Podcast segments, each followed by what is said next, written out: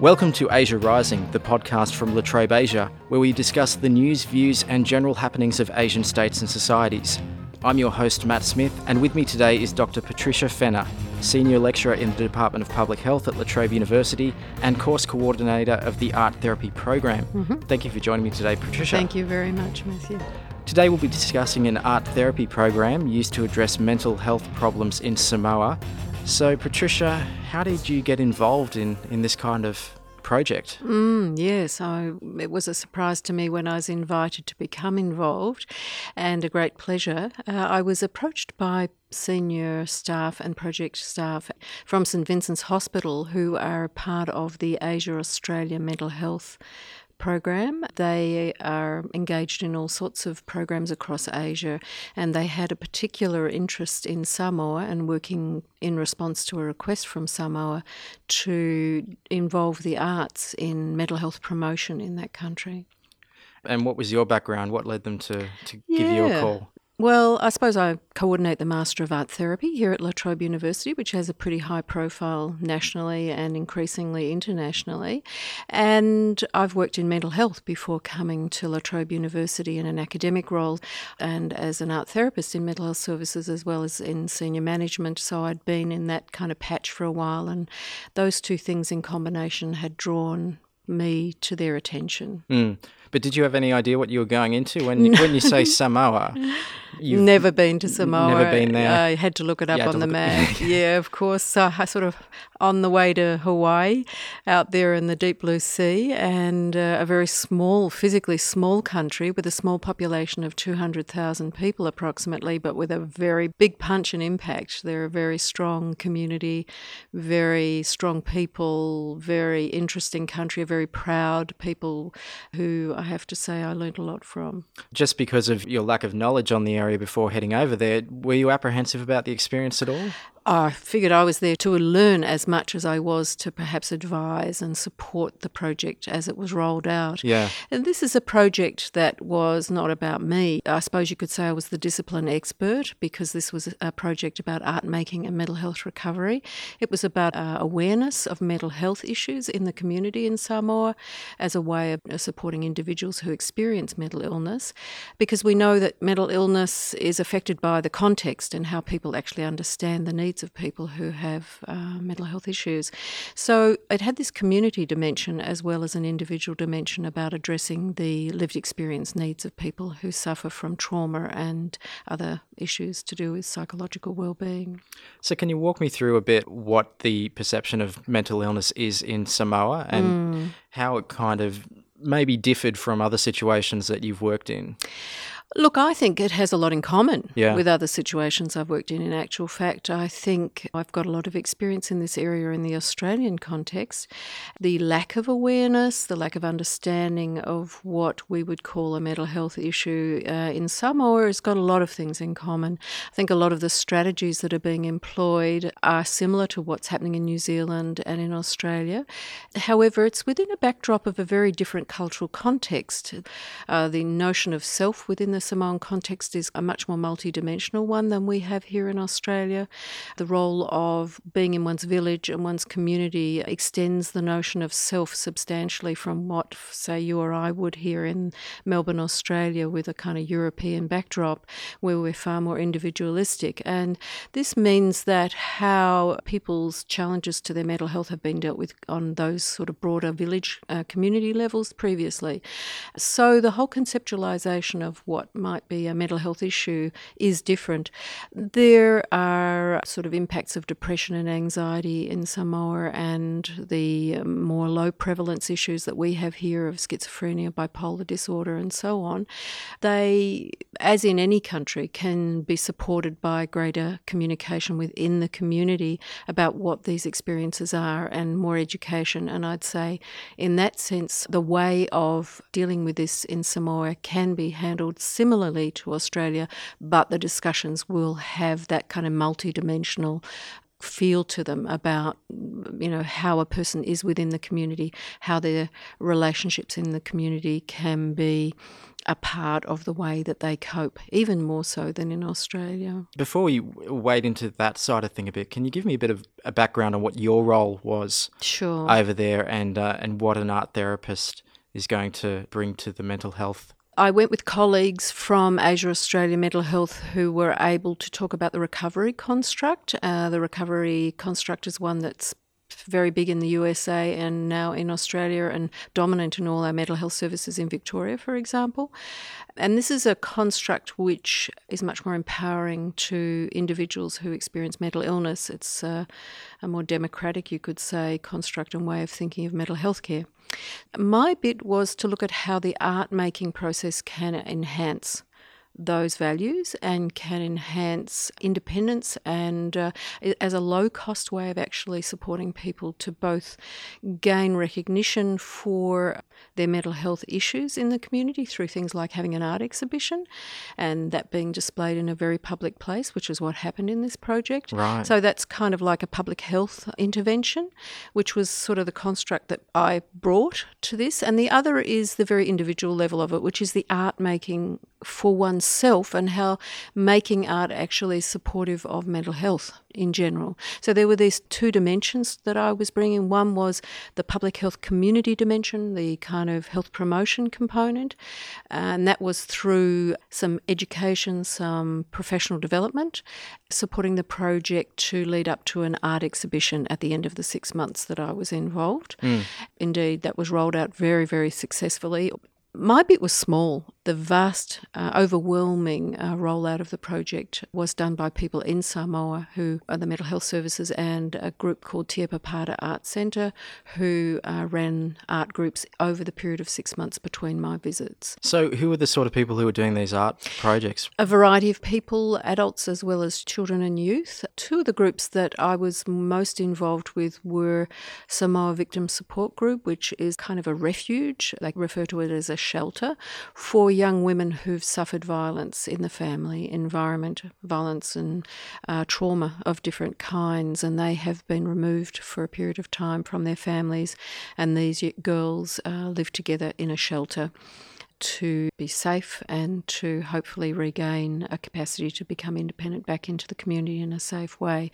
The other group was a, an organisation called Goshen Trust, and Goshen Trust is uh, similar to what we here would call a psychiatric disability support and recovery service, um, where people with depression, anxiety, schizophrenia, bipolar disorder, these sorts of illnesses live in order to gain some rehabilitation. So they would be involved in activities of daily living, gardening, learning how to live independently again or interdependently with others and to stabilise their mental illness and to become useful members eh, of the community again. I want to kind of get a sense of if there are any challenges taking the sort of methods that you usually work and applying it to such a, a different culture.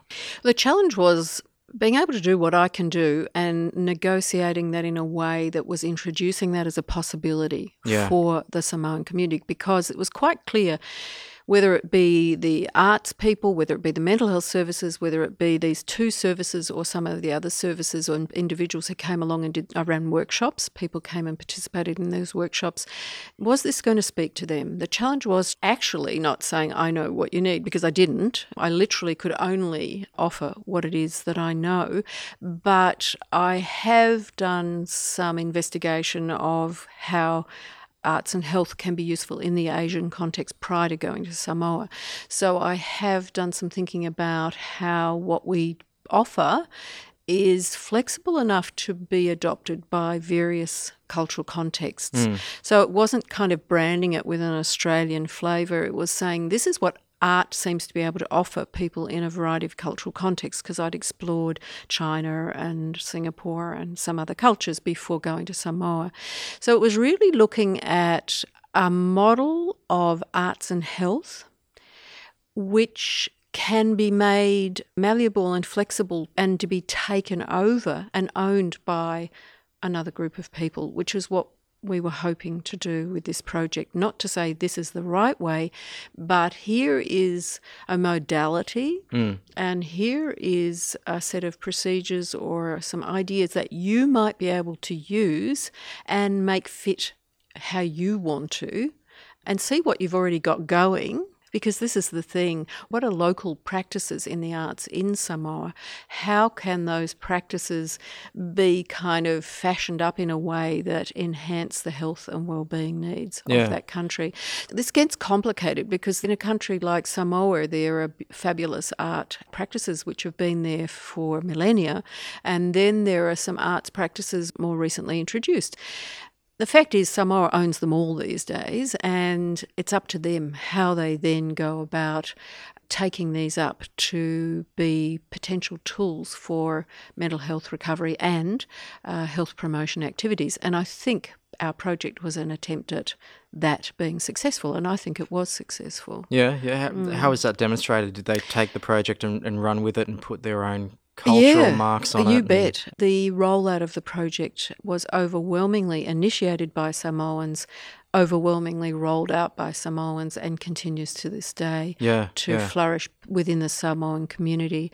I think we had an important part to play in adding an ingredient to that mix, but in the end, it's Samoan driven. Yeah, yeah. It sounds like a great kind of thing because not only is it encouraging the people who have suffered mental health trauma to think about themselves and and hopefully get improvement in themselves, but also it encourages the cultural aspect of it. Absolutely, and uh, yeah. which is which is great on on two sides there. Yeah, yeah, that's right. And there was kind of no way we were saying this is something that you haven't got. Mm, mm. It was more about you've got this. Let's see if we can recognize this and think about it in an amplified way to the end of supporting health promotional activities around mental health and mental health recovery.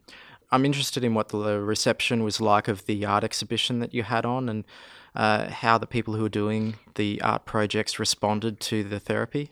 The, first of all, the exhibition was held in a government office in the centre of Apia.